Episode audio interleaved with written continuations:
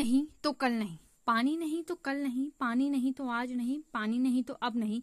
ये मुझे और तुझे समझने की ज़रूरत है, क्योंकि पानी नहीं, तेरा ना वर्तमान, ना भविष्य, कुछ भी नहीं। नमस्कार, मैं पूजा लेकर आई हूँ आपके लिए कुछ नया, कुछ खास। पानी।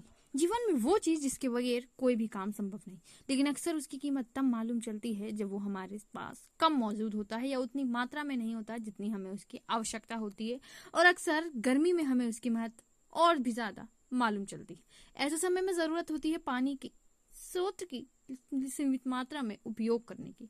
और ये समझने की कि आज जो है उसका हम उतना ही उपयोग करें जितनी हमें ज़रूरत है, क्योंकि हमारे देश, हमारी दुनिया और हमारे इस विश्व में पानी की जो सीमित मात्रा, एक स्वच्छ पानी की है, वो बहुत ज़्यादा कम है। आज भी हमारे ऐसे देश में बहुत से ऐसे लोग हैं जो स्वच्छ पानी के बगैर तरस रहे हैं, जो गंदे पानी पीने को मजबूर हैं, जिसके कारण उन्हें कितनी सारी बीमारियों का सामना करना पड़ रहा है। मुझे और तुम्हें समझने की ज़रूरत है।